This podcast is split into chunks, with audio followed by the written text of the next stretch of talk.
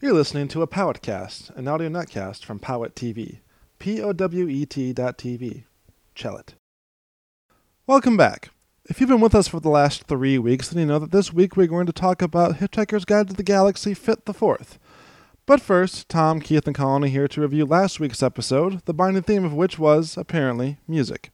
If instead you're new to the netcast and or feel hopelessly lost, go ahead and listen to the first three episodes. It's okay, go on. We'll still be here when you get back. So I suspect some are curious about Marvin's music savvy. He seems to be a little more up to date on uh, modern day pop tunes than uh, the 70s Marvin was.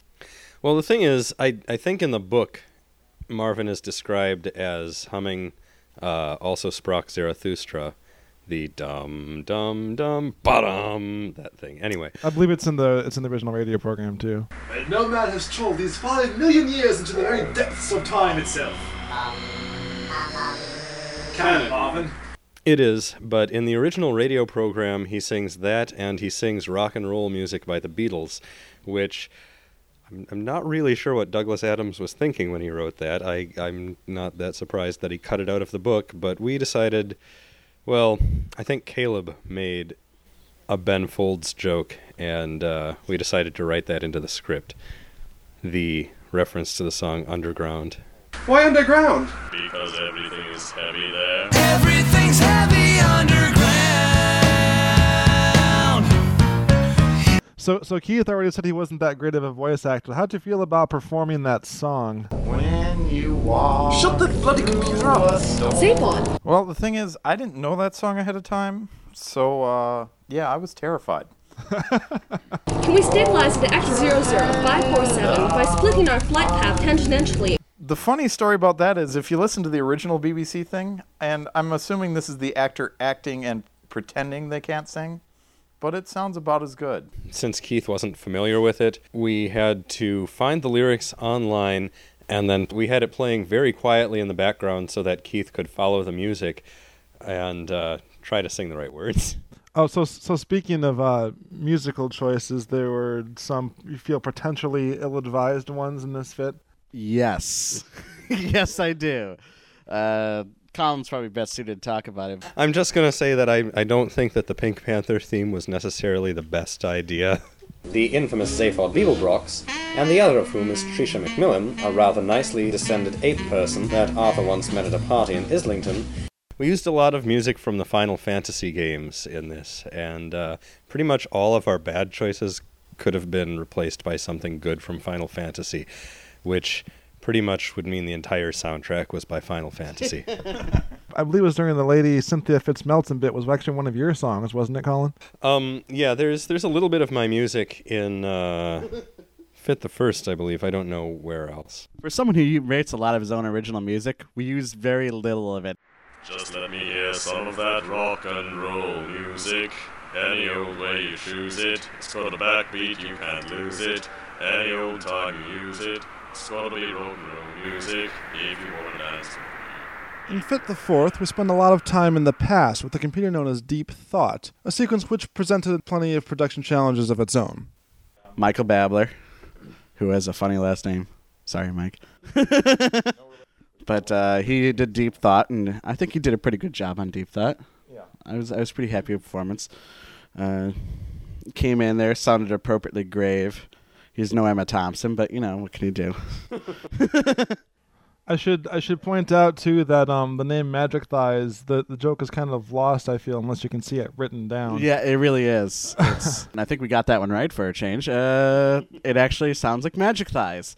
The mouse effect was achieved by uh, uh, actually was actually achieved based on a production note in the uh, original scripts. They had initially tried to uh, record the voices normally and then use an electronic effect to raise the pitch, and uh, that this worked really, really badly. And eventually, they ended up um, having the actors speak their lines slowly and then speeding the tape up. And that's basically what we ended up doing. And in fact, we made the same mistake. We uh, played around a little bit with raising the pitch electronically, and it sounded absolutely terrible.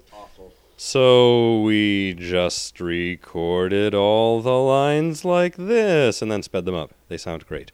So if I were to speed that up, So we just recorded all the lines like this. so this this was the last episode that you guys were able to finish editing. Although we have a lot of recorded material for fits five and six. They're one of the disadvantages of uh, doing something like this with your friends and your girlfriends and stuff like that is you got to presuppose that you're actually going to be friends and girlfriends throughout the entire process. And uh, yes, and it, it didn't uh, it didn't work out that way. There is uh, a relationship change, and some people started talking, stopped talking to other people, and and the recording process kind of fell apart a little bit. And we were starting to burn out on the project a little bit. You can you can really tell in this fit and also in 5 and 6 that a lot of people are reading their lines for the first time or don't quite grasp the jokes that they're speaking so they're putting the stress on the wrong words, they're pausing in inappropriate places. If we had put more effort into it, we would have gotten much better performances than you hear in a lot of cases here. As I remember it, um, we did through most of five in a summer. One through five was all one summer. And we really didn't come back to it for quite a while. And by that time, we weren't able to get anybody's schedules to match. And that's why 90% of the stuff in five and six is unintentionally recorded separately. I know. I know. In my case, I had to go back to school in the fall, so it was imperative that all the Zaphod stuff got finished uh, by the end of August. well, it's the same here. I think I started my second semester of school after that, and I've made my TC after that. I was working the graveyard shift all summer, so so when you guys saw me, um, I had just woken up. So it was the afternoon. I was all bright-eyed and bushy-tailed, and like you know, bouncing off the walls. If we ever play any of our outtakes, you'll probably hear that, and I'm just going Well, nuts you because know. I j- just got into Tenchi Muyo. I, I work uh, I work the graveyard shift now, and I'm bright uh, bushy tailed right now because I just got up at like five. So the cycle continues. The cycle continues.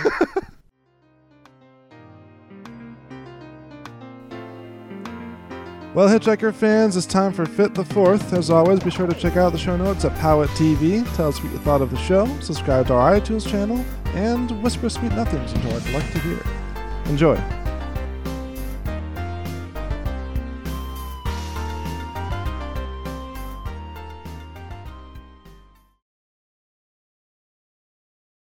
Us presents The Hitchhiker's Guide to the Galaxy by Douglas Adams. Fit the Fourth. It has been revealed to Arthur that the Earth has been built by the Magratheans and run by mice. Meanwhile, his companions have been confronted by something nasty, probably certain death. Starring Caleb Gesslin in song chorus as Zaphod Beeblebrox, Alice Ecker as Trillian, Christian Sorensen as Slartibartfast in Bang Bang, Michael Babler as Deep Thought, Craig Webber as Arthur Dent and Majikthise, Keith Everson as Eddie the Computer and Vroomfondel, Thomas Martinson as Ford Prefect, Benji Mouse, and 2, and Colin Gonyu as The Book, Marvin, Frankie Mouse, 1, and Shooty.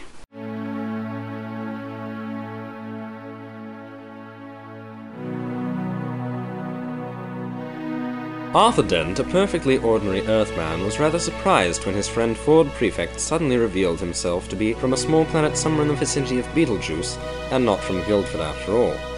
He was even more surprised when a few minutes later the Earth was unexpectedly demolished to make way for a new hyperspace bypass. But this was as nothing to their joint surprise when they were rescued from certain death by a stolen spaceship manned by Ford's semi-cousin, the infamous Zaphod Beeblebrox, and Trillian, a rather nice astrophysicist Arthur once met at a party in Islington.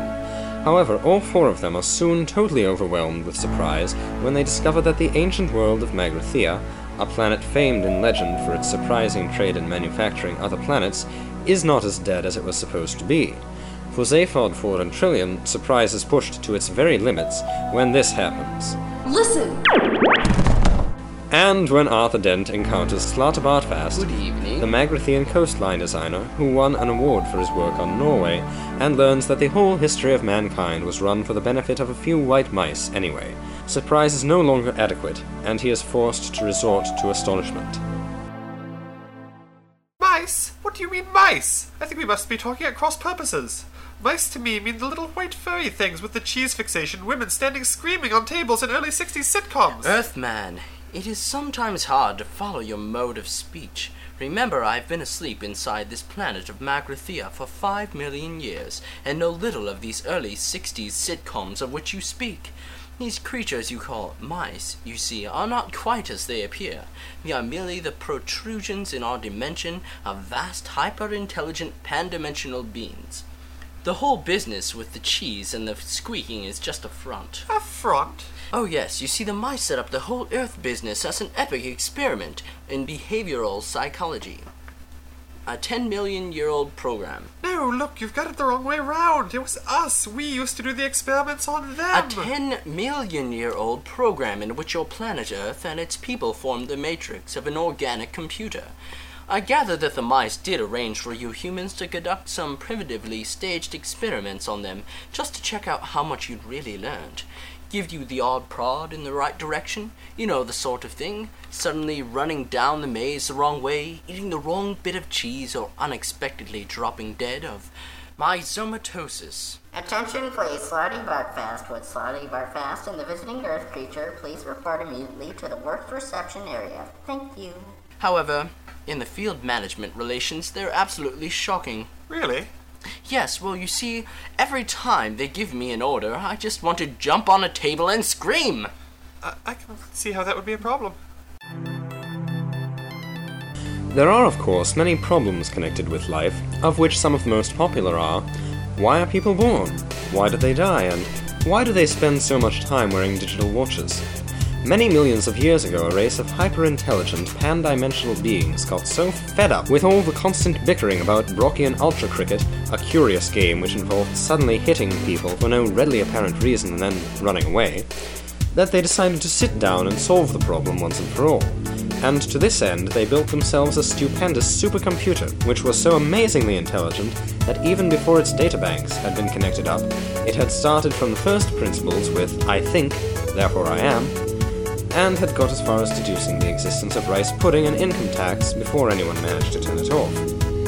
Could a mere computer solve the problem of life, the universe, and everything?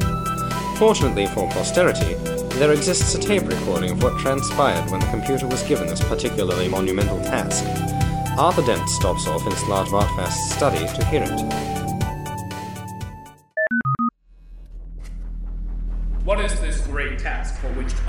Deep Thought, the second greatest computer in the universe of time and space, have been called into existence? Your task, O computer. No, no, wait a minute. This isn't right. Deep thought. Speak, and I will hear. Are you not, as we designed you to be, the greatest, most powerful computer in all creation? I describe myself as the second greatest, and such I am. But this is preposterous! Are you not a greater computer than the Milliard Gargantubrain and Maximegalon, which can count all the atoms in a star in a millisecond? The Milliard Gargantubrain, a mere abacus, mention it not. And are you not a greater analyst than the Googleplex Star Thinker in the seventh galaxy of light and ingenuity, which can calculate the trajectory of every single dust particle throughout a five week Aldebaran sand blizzard?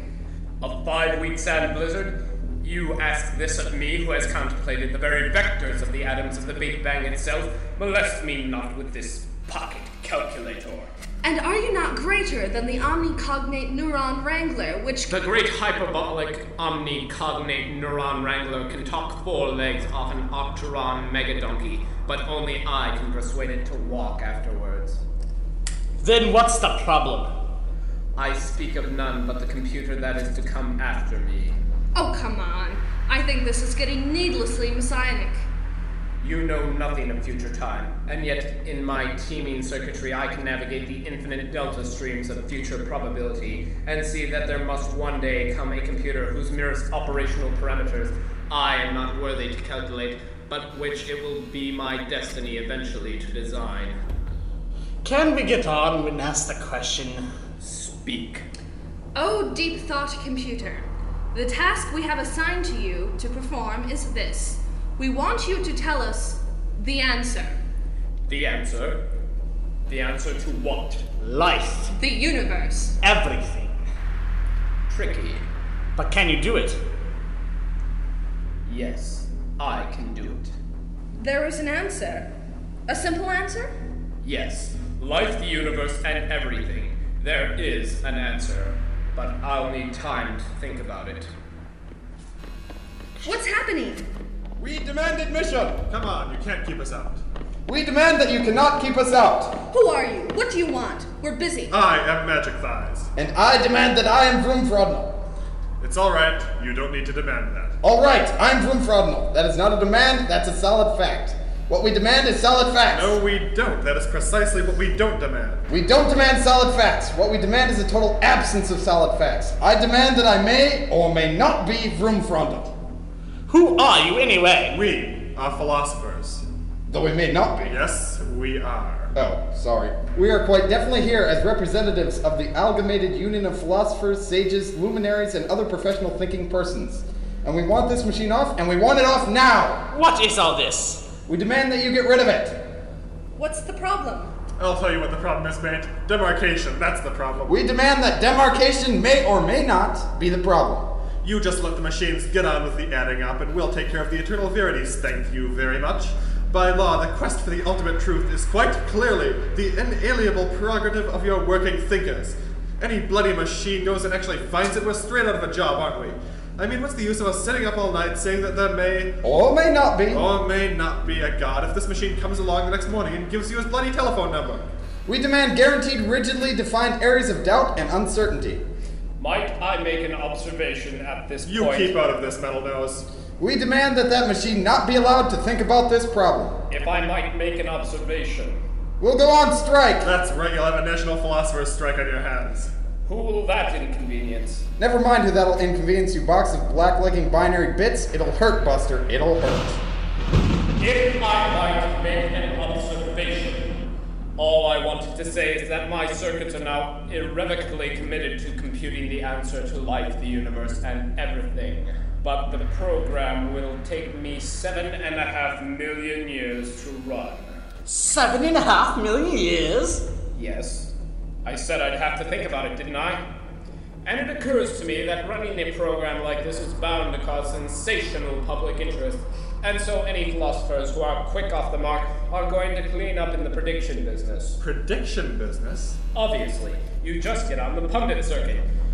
You all go on the chat shows and the color supplements and violently disagree with each other about the answer I'm eventually going to produce. And if you get yourselves clever agents, you'll be on the gravy train for life.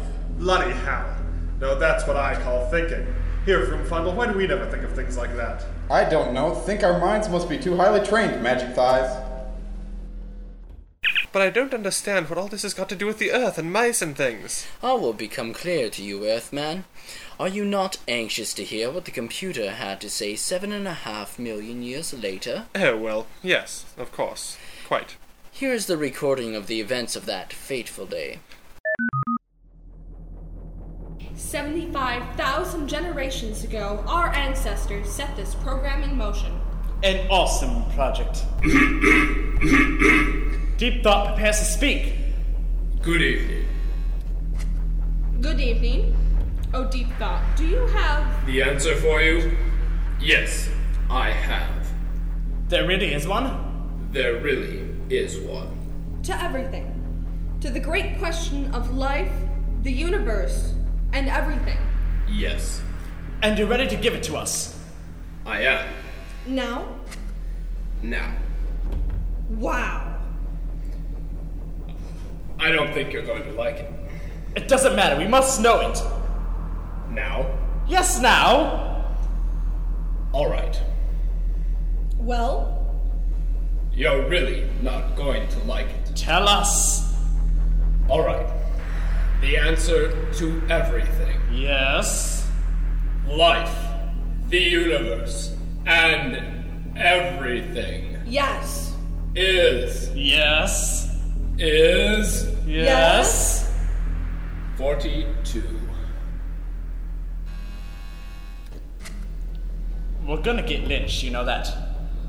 It was a tough assignment. 42? I think the problem, such as it was, was too broadly based.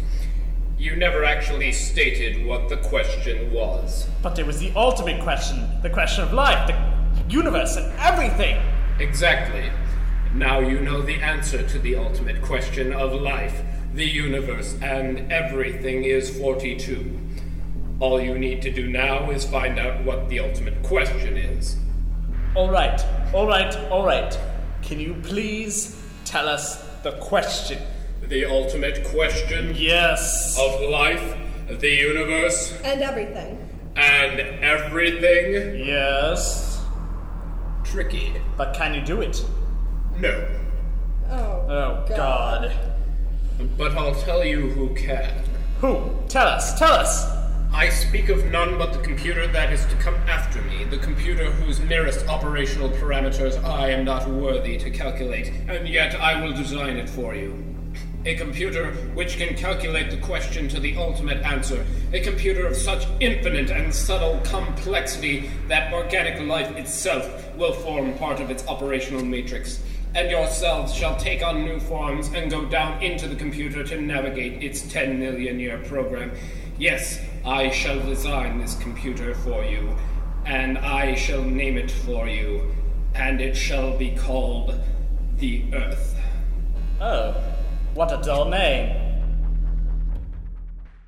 So there you have it. Deep Thought designed it, we built it, and you lived on it. And the Vogons came and destroyed it five minutes before the program was completed. Yes. Ten million years of planning and work just gone out like that. Well, that's bureaucracy for you. Well, you know, th- all this explains a lot of things. All through my life, I've had this strange, unaccountable feeling that something was going on in the world, something big, even sinister, and no one would tell me what it was.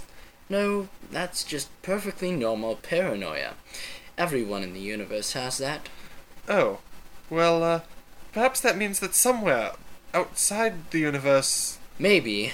Who cares? Perhaps I'm old and tired, but I always think that the chances of finding out what really is going on are so absurdly remote that the only thing to do is say, hang the sense of it and just keep yourself occupied. Look at me. I design coastlines. I got an award for Norway. Where's the sense in that? None that I've been able to make out. I've been doing fjords all my life. For a fleeting moment they became fashionable, and I get a major reward. In this replacement Earth we're building, they've given me Africa to do, and of course I'm doing it with all fjords, again because I happen to like them, and I'm old fashioned enough to think that they give a lovely Baroque feel to a continent. And they tell me it's not equatorial enough. What does it matter? Science has achieved some wonderful things, of course, but I'd far rather be happy than right any day. And, uh, are you? No.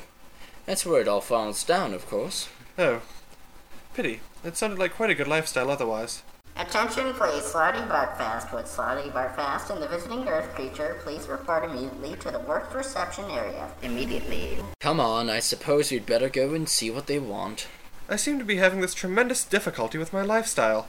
As soon as I reach some kind of definite policy about what is my kind of music, and my kind of restaurant, and my kind of overdraft, people start blowing up my kind of planet and throwing me out of their kind of spaceships. It's so hard to build up anything coherent. I'm, I'm sorry, this must all sound rather fatuous to you. Yes, I thought so. Just forget I ever said it. It is, of course, well known that careless talk costs lives, but the full scale of the problem is not always appreciated. For instance, at the very moment that Arthur Dent said, I seem to be having this tremendous difficulty with my lifestyle. a freak wormhole opened up in the fabric of the space time continuum and carried his words far, far back in time, across almost infinite reaches of space to a distant galaxy where strange and warlike beings were poised on the brink of a frightful interstellar battle. The two opposing leaders were meeting for the last time, and a dreadful silence fell across the conference table as the commander of the Vl'hurgs, resplendent in his black jeweled battle shorts, gazed levelly at the Gugvunt leader squatting opposite him in a cloud of green, sweet smelling steam, and with a million sleek and horribly beweaponed star cruisers poised to unleash electric death at his single word of command, challenged the vile creature to take back what it had said about his mother. The creature stirred in his sickly, broiling vapor, and at that very moment the words I seem to be having this tremendous difficulty with my lifestyle. drifted across the conference table. Unfortunately, in the Vl'hurg tongue, this was the most dreadful insult imaginable, and there was nothing for it but to wage terrible war. Eventually, of course, after their galaxy had been decimated over a few thousand years, it was realized that the whole thing had been a ghastly mistake, and so the two opposing battle fleets settled their few remaining differences in order to launch a joint attack on our galaxy, now positively identified as the source of the offending remark. For thousands more years, the mighty ships tore across the empty wastes of space and finally dived screaming onto the planet Earth, where, due to a terrible miscalculation of scale, the entire battle fleet was accidentally swallowed by a small dog. Those who study the complex interplay of cause and effect in the history of the universe say that this is the sort of thing that is going on all the time, but are powerless to prevent it. It's just life, they say. Meanwhile, Arthur Dent is about to discover the answer to the disturbing question posed in last week's installment. Are his companions, Ford, Zaphod, and Trillian, lying bleeding to death in a subterranean corridor? Or have they merely slipped out for a quick meal somewhere? Arthur, you're safe! Am I? Oh, good. Hi, Arthur. Um, come and join us. Ford! Trillian! Zaphod! What happened to you? Well, our hosts here attacked us with a fantastic dismodulating anti-phase stun ray. And then invited us to this amazingly keen meal by way of making it up to us. Hosts? What hosts? I don't see any hosts. Welcome to lunch, Earth creature. What? Who said that? Ah! There's a mouse on the table! Oh, haven't you found her yet, Arthur? What? Oh. Oh, I see, yes. Yes, I just wasn't quite prepared for the full reality of it. Arthur, let me introduce you. This is Benji Mouse, Hi. and this is Frankie Mouse. Nice to meet you. It seems they control quite a large sector of the universe in our dimension. But aren't they. Yes, they're the mice that took me from the Earth. It seems our whole journey has been stage managed from the beginning. Um, excuse me. Yes. Thank you. Slartibartfast. You may go. Oh, what? Oh, very well. Thank you, sir. I'll I'll just go and get on it with some of my fjords then. Uh, in fact, that won't be necessary. We won't be requiring the new Earth after all. We've had this rather interesting proposition put to us. What? You can't mean that. I've got a thousand glaciers poised and ready to roll over Africa. Well, perhaps you can take a quick skiing holiday before you dismantle them. Skiing holiday? Those glaciers are works of art. Elegantly sculptured contours, soaring pinnacles of ice, deep, majestic ravines. It would be sacrilege to go skiing on high art. Thank you, Slartibartfast. That will be all. Yes, sir. Thank you very much, sir. Well, goodbye, Earthman. Hope the lifestyle comes together. Goodbye then. Uh, sorry about the fjords. Now, to business. To business! I beg your pardon? I'm sorry, I thought you were proposing a toast. Now, Earth creature, we have, as you know, been more or less running your planet for the last 10 million years in order to find this wretched thing called the ultimate question. Why? No, we already thought of that one, but it doesn't fit the answer. Why? 42. You see, it doesn't work. No, no, I mean, why have you been doing it? Well, eventually, just habit, I think, to be brutally honest. And this is more or less the point. We're sick to the teeth of the whole thing, and this prospect of doing it all over on account of those whinnet-ridden Vogons, quite frankly, gives me the screaming heebie-jeebies! You know what I mean? We've been offered a quite enormously fat contract to do the 5D TV chat show and lecture circuit, and I'm very much inclined to take it. I would. Wouldn't you? Paul? I mean, yes, idealism, yes, the dignity of pure research, yes, the pursuit of truth in all its forms. But there comes a point, I'm afraid, when you begin to suspect that if there's any real truth, it's that the entire multidimensional infinity of the universe is almost certainly being run by a bunch of maniacs. And if it comes to a choice between spending another 10 million years finding that out, and on the other hand, just taking the money and running, then I, for one, could do with the exercise. But that's exactly the attitude those philosophers took. Does no one in this galaxy do anything other than appear in chat shows? The point is, we are in a position to give you a very important commission. We still want to find the ultimate question because it gives us a lot of bargaining muscle with the 5D TV companies. So it's worth a lot of money. I mean, quite clearly, if we're sitting there looking very relaxed in the studio, mentioning that we happen to know the answer to life, the universe, and everything, and then eventually have to admit that it's 42, then I think the show's probably quite short. Yes, but uh, doesn't that mean you've got to go through your whole 10 million year program again? We think there might be a shortcut. Your agent. That's me. Is it? Your agent has suggested that both you and the Earth Girl, as last-generation products of the computer matrix, are probably in an ideal position to find the question for us, and find it quickly. Go out and find it, and it'll make you a reasonably rich man. We're holding out for extremely, extremely rich. Alright, extremely rich. You drive a hard bargain, Beeblebrox. Emergency! Emergency! Hostile ship has landed on planet. Intruders now within works reception area. Defense stations, defense stations. Hell's bells! What is it now? Hell and bad stews! We got to get out. Police? Yeah, it's a special spacecraft we're stealing. I left them a note explaining how they could make a profit on their insurance claim. But it doesn't seem to have worked. Come on then, let's move. Earthman, find the question. How? Uh, no, that doesn't work either. We'll find it. Come on, get out of here. Thanks for the meal, guys. Sorry I've got to rush. Which way do you reckon, Zaphod? At a wild guess, I'd say down here. Okay, Beeblebrox, hold it right there. We've got you covered. You want to try guess it all, Ford? Okay, uh, this way. We don't want to shoot you, Beeblebrox. Suits me fine. We're cornered. Hell. I've dropped my adrenaline pills. All right, behind this computer bank. Get down.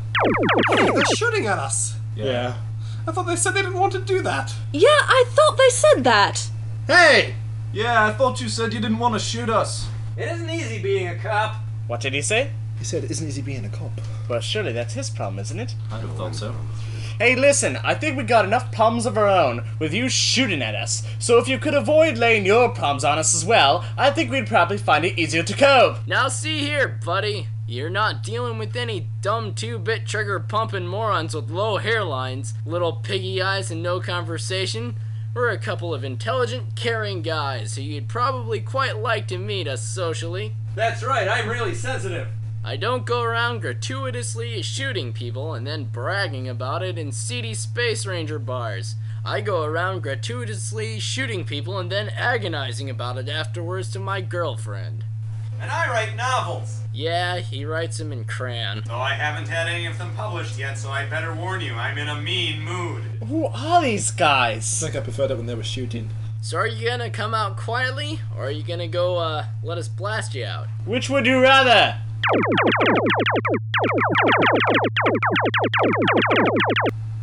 You still there? Yes! We didn't enjoy that at all. We could tell. Zaphod, have you any ideas how we're gonna deal with these loonies? Now listen to this, Beeblebrox, and you better listen good. Why? Because it's gonna be very intelligent, and quite interesting and humane. Okay. Far away.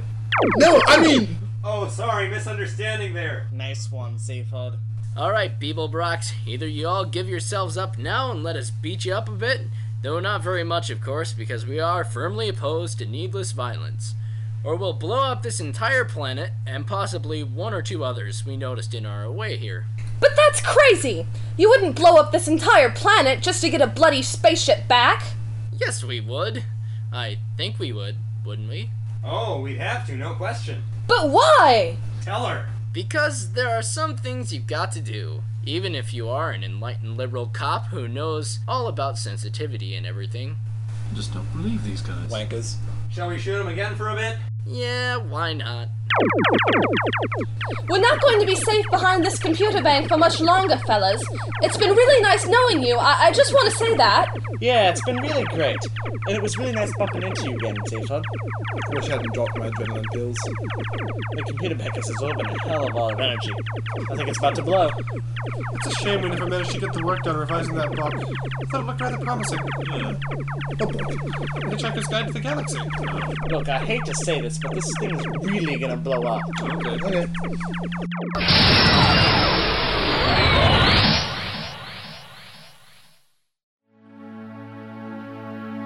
Assuming our heroes survive this latest reversal in their fortunes, will they find somewhere reasonably interesting to go now? Will Arthur Dent or Trillian manage to find the question to the ultimate answer? Who will they meet at the restaurant at the end of the universe? Find out in next week's exciting installment of The Hitchhiker's Guide to the Galaxy.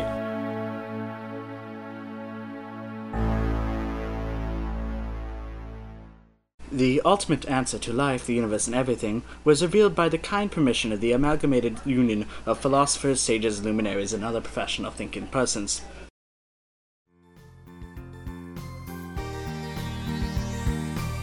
Alright, boys, girls, and little furry creatures for Alpha Centauri, that is all we have for episode 4.